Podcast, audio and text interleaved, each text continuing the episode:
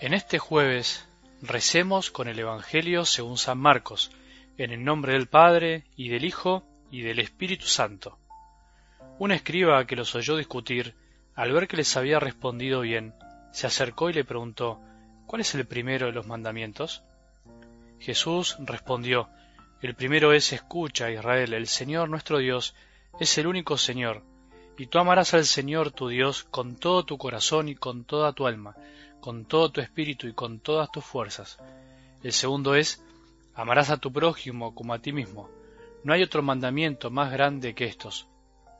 El escriba le dijo, Muy bien, maestro, tienes razón al decir que hay un solo Dios y no hay otro más que Él, y que amarlo con todo el corazón, con toda la inteligencia y con todas las fuerzas, y amar al prójimo como a sí mismo, vale más que todos los holocaustos y todos los sacrificios. Jesús, al ver que había respondido tan acertadamente, le dijo, Tú no estás lejos del reino de Dios. Y nadie se atrevió a hacerle más preguntas. Palabra del Señor.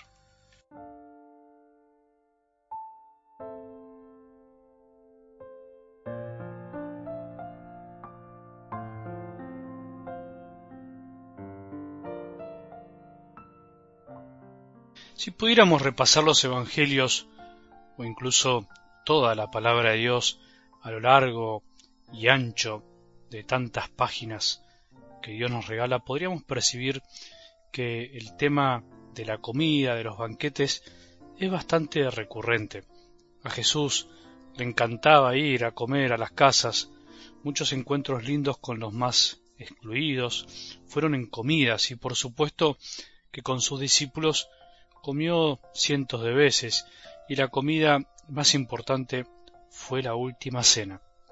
Tan importante es para Jesús, para Dios Padre ese momento tan básico y sencillo en nuestras vidas como es comer, que incluso eligió quedarse con nosotros hasta el fin de los tiempos en una comida llena de escucha o en una escucha que nos lleva a alimentarnos bien del verdadero pan del cielo.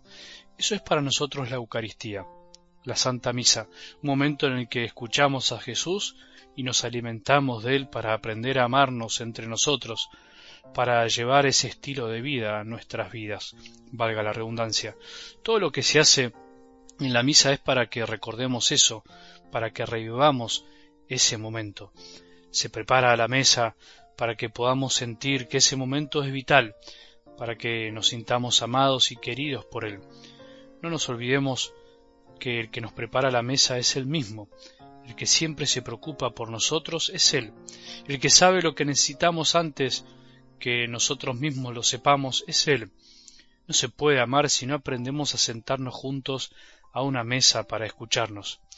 Me sorprendió mucho el testimonio de una señora que al volver de un retiro de sanación contaba que había nacido de nuevo. ¿Qué fue nacer de nuevo para ella? te estarás preguntando. Entre las cosas que relataba que la habían cambiado, pero no por imposición, sino justamente porque se sentía nueva, perdonada, amada, era el tema de la comida. Contó que antes de ir al retiro por mucho tiempo le preparaba la mesa y la comida a su hermano, casi como a un perro. Decía, se la servía así nomás, y hacía todo lo posible para que su hermano termine rápido. Así ella podía volver a encerrarse en su habitación, todo un signo de lo que vivía. En cambio, contó que al volver del retiro le preparaba la comida con más tiempo, se la servía con amor, y lo que era increíble más todavía, ahora se quedaba para acompañarlo hasta terminar, sin dejarse atrapar por su ansiedad de ir a encerrarse en su habitación a ver televisión y a olvidarse de todo, sin palabras. El que ama es capaz de sentarse a la mesa hasta el final, enseñale eso a tus hijos, que no se levanten de la mesa hasta el final. Las palabras de Jesús en algo del Evangelio de hoy son una invitación a escuchar. En realidad, Jesús viene respondiendo discusiones y pruebas y se podrían decir muchísimas cosas con la respuesta de Jesús. Pero quería centrarme en una principalmente que a veces pasa desapercibida a nuestro paladar del corazón y a veces no escuchamos la primera palabra importante del mandamiento más importante, escucha. En otros evangelios se tendrá tiempo de pensar y rezar con la unidad de los dos mandamientos, algo que creo que ya sabemos. Son dos en uno en realidad. No se puede separar el amor de Dios del amor al prójimo. Amamos más a Dios cuando amamos más a los otros. Amamos más a los demás cuando amamos más a Dios. Pero ¿de hace cuánto que no reflexionamos sobre el hecho de escuchar? Lo primero que no hacemos y deberíamos hacer es escuchar, es leer pero escuchando. Me dirás que estás escuchando el audio, pero te diré que ahora estás oyendo, porque escuchar es otra cosa. No siempre se oye escuchando, ni se escucha oyendo. Si no escuchamos a Jesús, no hay posibilidad de amar a Dios con toda la fuerza hacia el prójimo como Él desea. La escucha diaria, continua, paciente, perseverante, es la que nos pone en el camino del amor. Si escuchamos a Jesús, amaremos. Si no escuchamos, no amaremos. ¿Vos crees que amás y no escuchás verdaderamente? ¿Vos crees que amás a los tuyos y no sos capaz de estar un tiempo sentado escuchando al que decís que amás?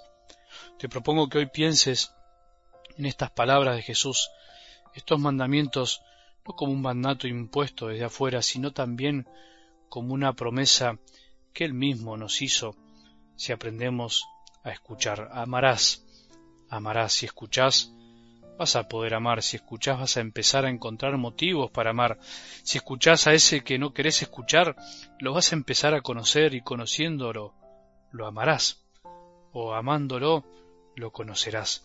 La escucha sincera conduce al amor. Es imposible escuchar a Dios y no amarlo.